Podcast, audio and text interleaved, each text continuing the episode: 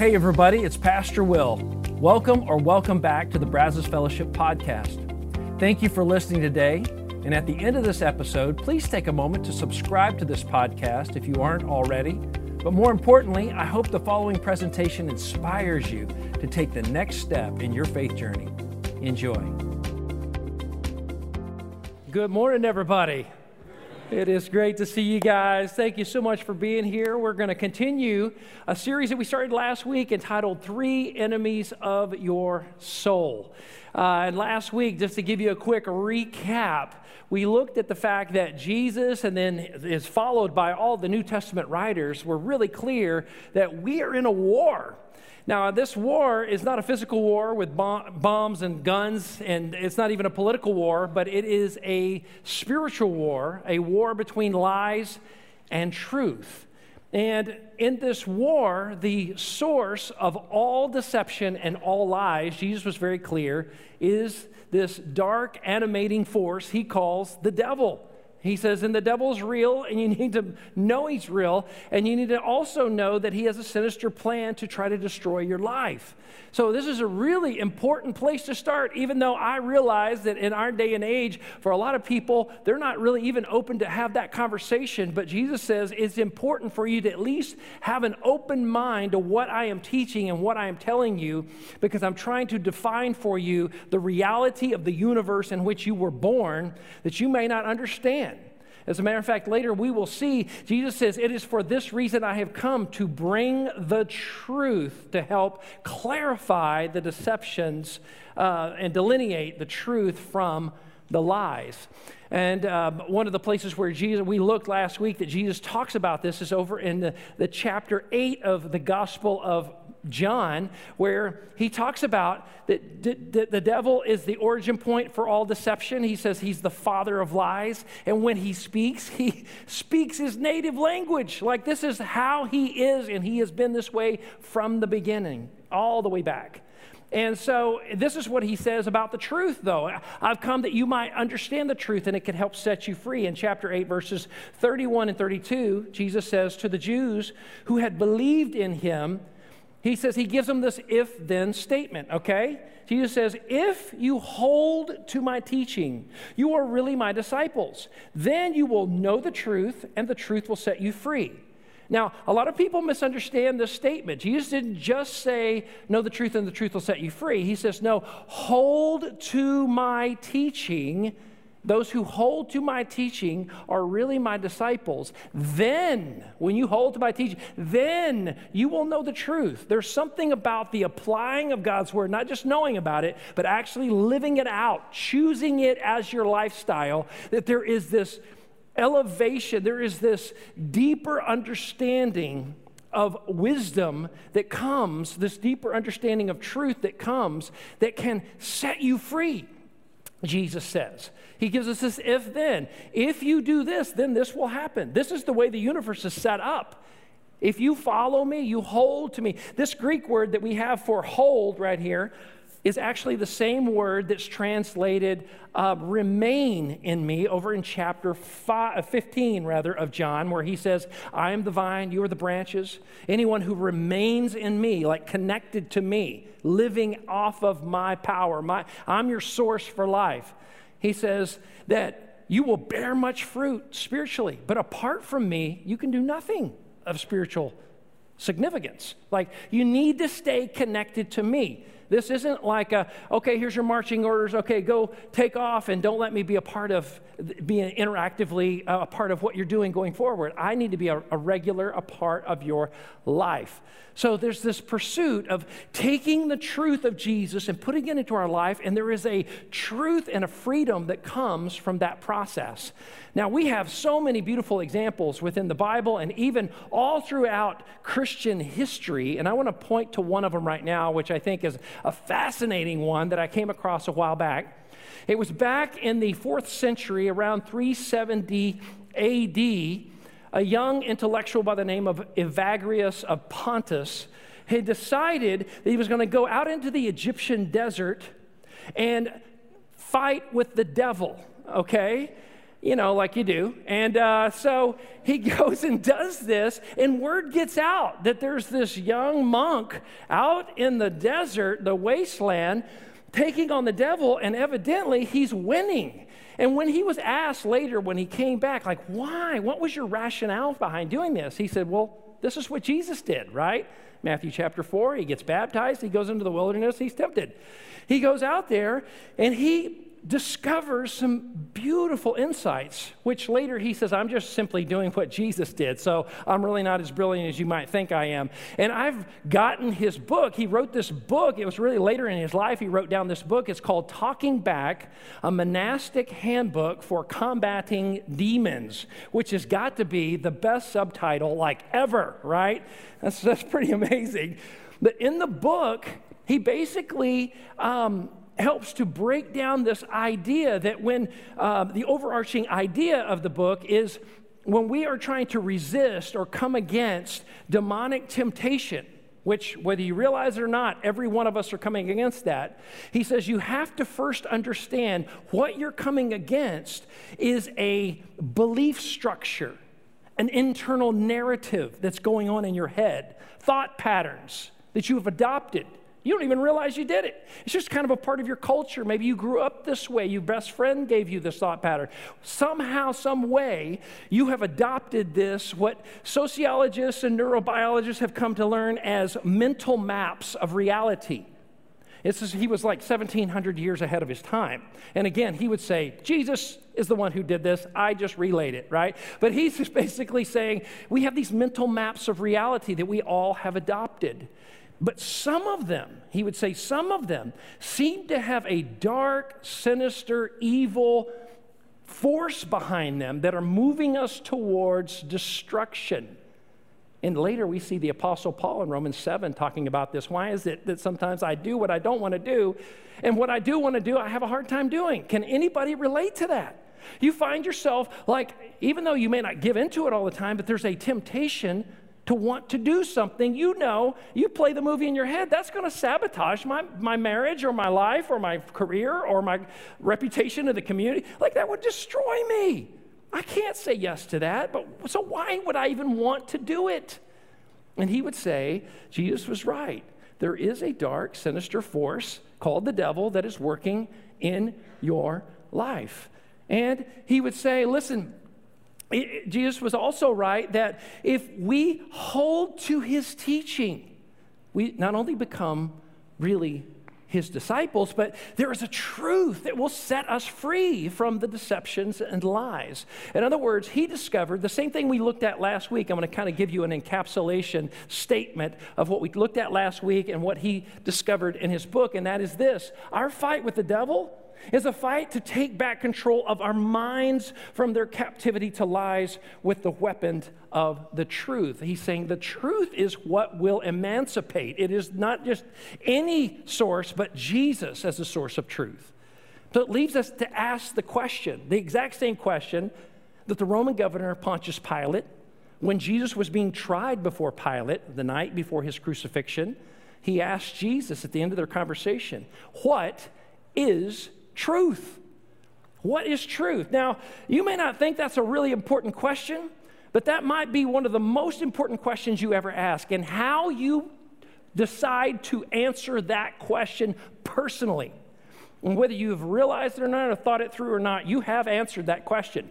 In one way or another, you're answering that question. That question for you, what is truth, is your way that you have de- you define reality. It is how you understand the world around you, how you understand relationships, how you understand money, how you understand sexuality, how you understand the future, how to be successful. You, all, you have defined this by some form of truth in your life that you got from somewhere. And the way we define rea- uh, the truth really becomes our reality, and it's what we put our trust in. It, it, we, we automatically put our belief and our trust in the things that we believe are reality. The chair you're sitting in right now is reality, and you have decided to trust it, didn't you? You put your belief in or your backside in as you came in, which is great. The air, we're all breathing It's reality. Your chair is reality. Jesus is reality. And I came across this great, great quote recently that reality is also what you run into when you're wrong, right? If someone decides to adopt a belief that's not in keeping, incongruent with reality, let's say they say, I can fly, right? And they get up on the roof of the church and decide, oh, look at this, I'm about to fly. Reality is what they will hit about two seconds later, right? And it, it, we even find ourselves sometimes when we're talking to our kids, when we warn them and they didn't change their behavior and there was a consequence. It says, You just, we will say something like this you just got a little dose of reality, right? And what we're saying is that your, your behavior has just met its consequence. And they always have. There's a pairing, right, uh, of what we think we uh, know as truth, and it has a consequence of reality. So, truth is our reality. Therefore, lies, lies are when we discover something is incongruent with reality. We say something is a lie when we, when we discover that it does not correspond to the reality that we have discovered, we have verified. I remember when um, our girls were little and they used to share a bathroom. And I would come in there, and you know, I know this never happens at your house, but there were like wet towels all over the floor. And I'd say, Hey, girls, come in here. Who left the wet towels on the floor? And all, I mean, invariably, first girl that gets there, like, I don't know, but it wasn't me, you know? And then and her sister would show up and say, She's lying. Okay, I know you're shocked that that happened at a pastor's home, right?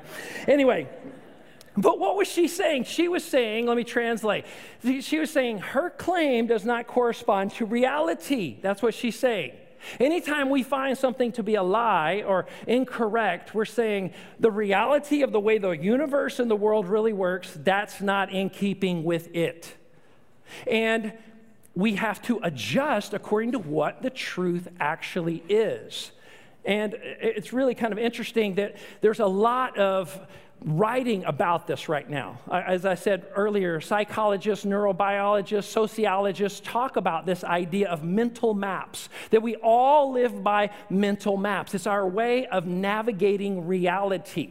Whether you call yourself a religious person or not, we all have them and they have consequences if they're true or if they are not true. And they are just like an actual physical map. They help us to get from one place to another. If we're trying to be successful in our relationships or with our finances or with our career, we have a a mental map that we follow that is helping us, based on the reality and all the evidence that we have gathered in this life, to try to get to where we hope to go. We hope to arrive at a certain destination in the future. We're going to follow a mental map to get there, right? It's just like a physical map. Like if somebody came up to me and said, Well, how do you get from Brazos Fellowship to Kyle Field? And hopefully you all know where that is, right? But I would tell people, okay, you go out here to Southwest Parkway, you make a left, you go to um, Texas Avenue, make a right, go all the way down to George Bush, make hang another left, and go down to Wellborn, make a right, and just look to the right. You'll see it, right? You can't miss it. It's really big, right there, Kyle Field. Now, even as I was giving you those instructions, I bet most of you, you know this town well enough, you could picture in your mind, oh, yeah, I know where that light is, Texas, I know where George Bush, I know. You could follow me literally in a mental map. You knew exactly how that went. Now, what if you were to ask directions to a place that you don't know, you've never been there before? And you ask somebody how you get there, and they draw you a map and they say, Oh, this is all you have to do, just follow these directions. You follow those directions to a T, but you don't arrive at your destination. You just get more and more lost. You would have to come to one or two conclusions that your map giver was either totally ignorant and had no idea what he or she was talking about, or they were evil. They wanted to keep you lost. They wanted you to stay lost and never be found or never arrive at your destination, right? And this is the warning that Jesus is saying that the latter is the devil's um, agenda. for every person. The thief, he says, this demonic thief, comes to kill, steal, and destroy. He's trying to keep you lost. And we all, every one of us, has a mental map that we navigate relationships, we navigate our finances, we navigate our marriages, we navigate our future, how we raise our children. We use these mental maps for better or for worse, whether they are true and they correspond to reality or they are false and they are heading us towards a reality check, a dose of reality. And this is uh, exactly what the philosopher Dallas Willard was saying when he says, We truly live at the mercy of our ideas. The things that we entertain, the, the, the, the uh, belief structures and inter- internal narratives that we entertain throughout the day, they dictate so much about our lives. And I hope as we go through this message, you will begin to say, Where have I started believing a lie? Where have things going awry for me. Because when we believe the truth, and, and what I mean by truth is that what we believe in corresponds to how things actually are, correspond to actual reality, you will flourish as a human being. Your ability to relate to other people, to God, to yourself, you will thrive. Your soul will grow, expand, and you will be happy. Jesus gave us at the right at the beginning of his most famous sermon, blessed are those, blessed are those, blessed are those. And that Greek word blessed also could be translated happy are those, happy are. He's trying to show us how to live a joyful, blessed, happy life in him. And it's not dependent upon circumstances. For those who have based their life upon a lie, however, there's going to be a constant feeling of incongruency with the reality of the world, a constant fighting of trying to make it right when it never quite feels or is like what it ought to be or the des- destination you hoped and thought you were going to arrive at. You never get there. And it slowly crushes your soul and keeps us in torment throughout our lives. And Jesus is like, I came to give you life and to the full, but it's going to require you to hold to my teaching. It's incredible what it will do for you. Our ideas shape how we live and who we become. Our ideas shape who we are and, uh, pardon me, shape who, how we live and who we become, the outcome of our life. And if we're living according to something that is false, it is just an illusion. Reality is not going to adjust for us. I love this quote Reality does not adjust itself to our illusions. If we have accidentally adopted, it doesn't matter how sincere you are.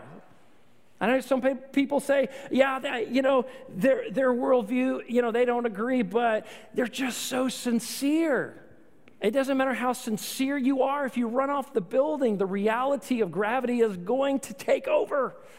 And Jesus was very clear about this that broad is the way that many take, few, you know, narrow is the path of those who find eternal life, the ones who follow me. And he's inviting us into that truth that everybody is invited, everybody is included. I want to draw you closer to me. Now, now, what I'd like to do is talk about maybe one of the most sensitive topics or issues of our world today. And certainly one of the biggest moral issues of our generation, that being of human sexuality. Okay? And let me just say before I dive into this idea, this big topic here, tell you what my goal is. My goal is to help your soul to become healed and whole with God, okay? What I'm not trying to do is trying to hold people who are not believers, who are not followers of Jesus, to a standard that only God calls his people, followers of Jesus Christ, Christians, to. Like Paul, the apostle Paul said in 1 Corinthians chapter 5, verse 12, he says, What business is it of mine to judge those outside the church? So I'm not trying to do that today. But I am trying to say, for those of you who are followers of Jesus Christ, I want you to really examine your own heart where you may have been pulled or persuaded to begin to adopt some things that are have been big parts of our culture for the last 60 years or more that have really made a huge and, and, they have a huge ramification on where we are and how we live today. So i want to read you a quote from uh, live no lies. It's a book written by john mark comer. And in this quote he shares a sobering historical overview of our nation, our country, since the 1960s of the sexual liberation revolution movement and what it has done to us and where we are today. So let's just take a look at that together. This is how he begins. He says, The sexual liberation revolution of the 1960s set in motion a cascade effect. The reversal of long standing moral consensus around promiscuity, which separated sex from marriage, worked in tandem with the advent of birth control and legalization of abortion, which separated sex from procreation, which moved on to the legalization of no fault divorce, which turned a covenant into a contract and separated sex from intimacy and fidelity. Then to Tinder and hookup culture, which separated sex from romance and turned it into a way to just get your needs met from there, it's moved on to the LGBTQI plus revolution, which separates sex from male female binary. The current transgender wave, which is an attempt to separate gender from biological sex, and the nascent polyamory movement, which is an attempt to move beyond two person relationships. Amid the revolution, the questions nobody seems to be asking are Is this making us better people?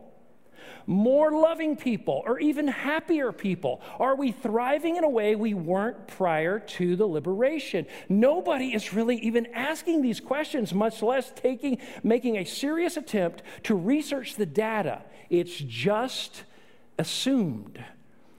And Comer goes on to say, listen, it's high time that we take a step back and begin to evaluate the mental maps we have adopted for this area of our life. Is this the destination we're hoping to head towards? I want to share with you a little bit of the data that he, I'm just going to give you a fraction of what he shares in the book, but I think it helps to make the point, okay? He says, Happiness levels, based on the research, have been in decline in the US since the 1960s. Research also shows that children of divorce struggle to develop intimate, healthy relationships as adults. Those who cohabitate before marriage are less likely to marry, more likely to get a divorce if they do, and often develop a long term trust issues with uh, uh those in relationships with them. The research also shows research on oxytocin and vasopressin, the two chemicals released during sex that cause us to bond with one another. It turns out that the more sexual partners that you have, the less capacity your body, physical body, has for intimacy. Isn't that interesting? Or the much documented but little talked about data on the effects of abortion on women's mental and physical health. The U.S. National Cancer Institute estimates that women who have had induced abortions increase their risk of getting breast cancer before the age of 50 by 49%. Many women undergo post abortion syndrome, which is akin to PTSD and it causes many different effects. Some women will experience sleeping difficulties, panic disorders, eating disorders, depression, and even suicidal thoughts. And let me pause here just to say if you are a woman and this is a part of your story, I'm not bringing this up to bring shame upon you. I want you to know there is grace, mercy, and compassion from us. It breaks my heart when every time I talk to somebody, this is a part of their story because I know they carry with them a heartbreak and a burden that nobody told them about. And I just want you to know we love you, we care about you because God loves you, and there is a second chance. There is forgiveness, there is grace, there is mercy, there is compassion from your Heavenly Father. You just need to know that. Research also tells us that sexual abuse and sexual assault is getting worse, not better. Statistically, one in four women will experience sexual violence at some point in their lives, and many many at college. And even in our most elite Ivy League universities, you can look this up. It's crazy. This completely contradicts the idea that this evil would go away if we could just educate more. We've got some of the most highly educated people ever. There is a dark animated force that is working against the flourishing of humanity. Jesus was right. And it's high time that we begin to say, are we moving towards where we thought we were going to, our destination that we thought? Are we getting better? I love what Mary Eberstadt in her book, Adam and Eve After the Pill, she makes this beautiful observation based on all of her research. Contrary to conventional depiction, the sexual revolution has provided a disaster for many men and women, and its weight has fallen heaviest on the smallest and weakest shoulders of society. Are we following the right map, ladies and gentlemen? Are we following the right map? Somebody's got to ask the question. This liberation is starting to feel a lot like slavery. What we thought was going to set us free, you got all the choices in the world, feels like enslavement. Life is getting bled out of us at a rapid rate. There's destruction that's happening to so many that thought there's no consequences here. But I just want to encourage you today would you be willing to just entertain the thought that maybe the mental maps that we collectively as a society have adopted are not heading towards the destination that we thought it would. As a matter of fact, we're moving further and further into very dangerous, dangerous territory. And just like Jesus said, ideas are being weaponized against us. It's not helping, it's hurting. And it's high time that we begin to say, okay, maybe Jesus was onto something here. His truth, we ought to take a second look at it. We ought to trust it because Jesus said truth can be known in a world where you're being told, no, you can't know truth. Our postmodern philosophers like Derrida and Foucault would tell you that no, truth is oppressive. Truth will, will, will take away your options. Jesus would say the truth is the only thing that will set you free. We have a world that is contradicting the very things that Jesus taught, and we wonder why we feel so trapped, and life has lost its meaning, and there's no purpose, and there's no uh, morality and the, the origin of where we came from and where our destiny lies seems to have faded in the background. And Jesus says, I will provide all of that. I have truth for you on the most important questions of the human condition, but you have to trust me. You have to turn to me. You see, in going back to that interview between Pilate and Jesus on the night of his trial before the crucifixion, Pilate says, So you're a king. I hear you're a king. And Jesus' reply in verse 37 was this He says, You say that I'm a king. In fact, the reason I was born and came into this world is to testify to the, let's say it together, to the, the truth. And everyone on the side of the truth listens to me. To which the, the classic, famous question is asked by Pilate What is truth? What is truth? We're still asking that question today. What is truth? What is the actual truth about how we should be making decisions about things like sexuality and about what is actually important in life and how to raise our children and how to set them up well for the next generation and what should be the ultimate goal of life and how do we get to the end of life? How do we know when we get to the end, we'll be able to look back and say, Thank you, God, that I was able to live a life well lived. Like I was able to do it in a way that there's no regrets. Like there's a way to know that. People act like that's unknowable information, but it is absolutely knowable. It's why Jesus came as a rabbi, a teacher. What is a teacher? He's a truth teller.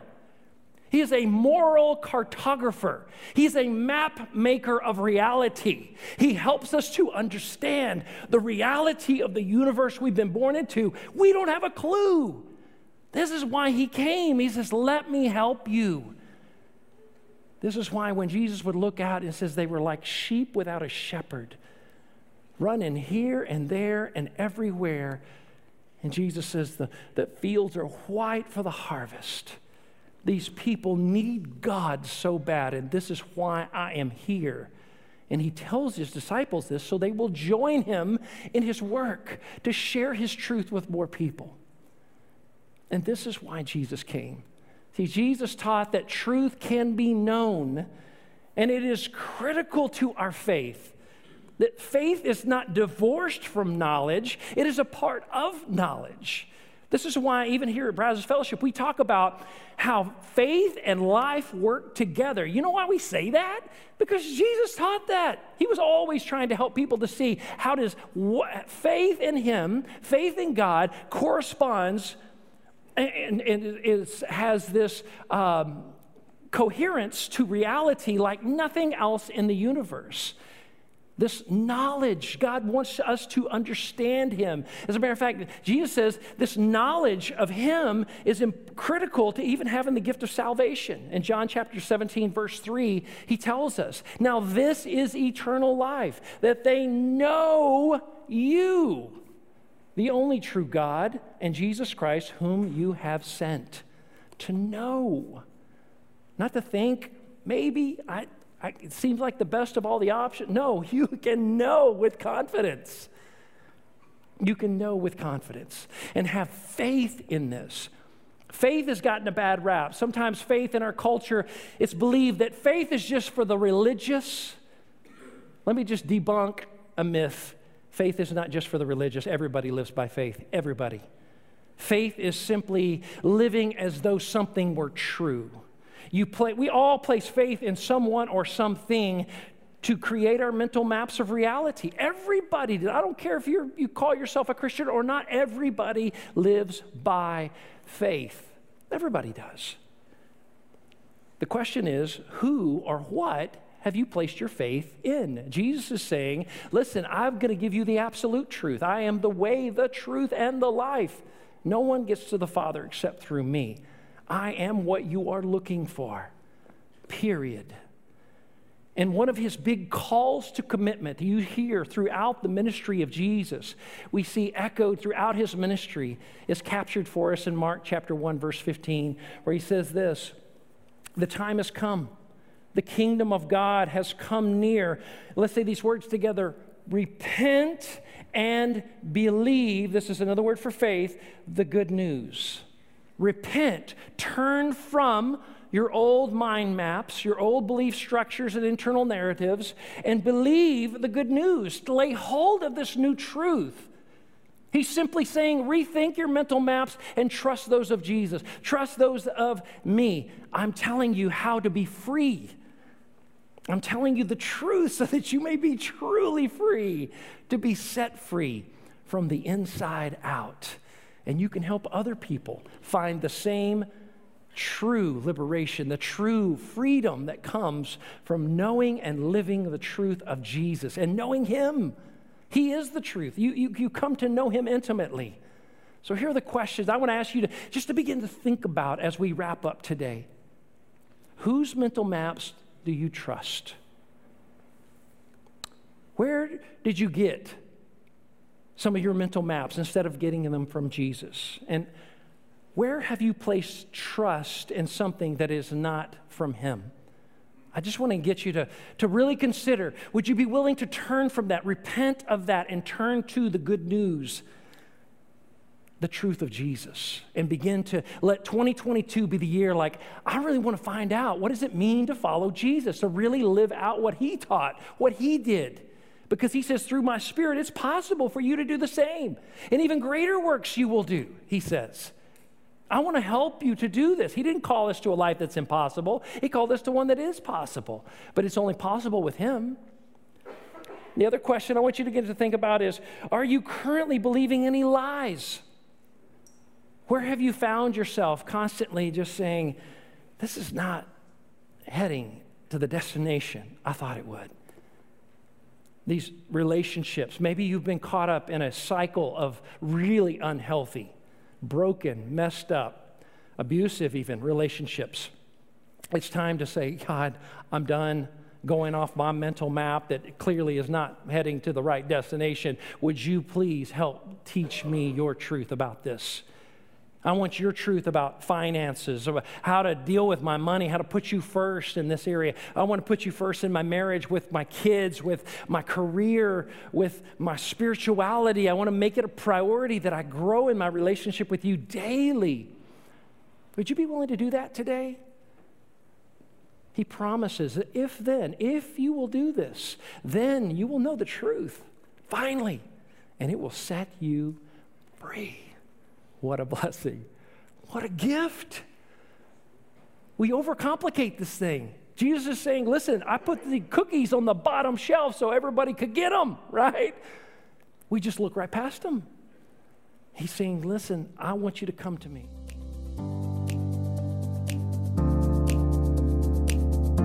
Once again, thanks for listening. If you live in the Brazos Valley, we would love for you to engage with us at one of our weekend services. For directions, service times, and information about our fabulous children's and student environments, visit us at brazosfellowship.com. That's brazosfellowship.com.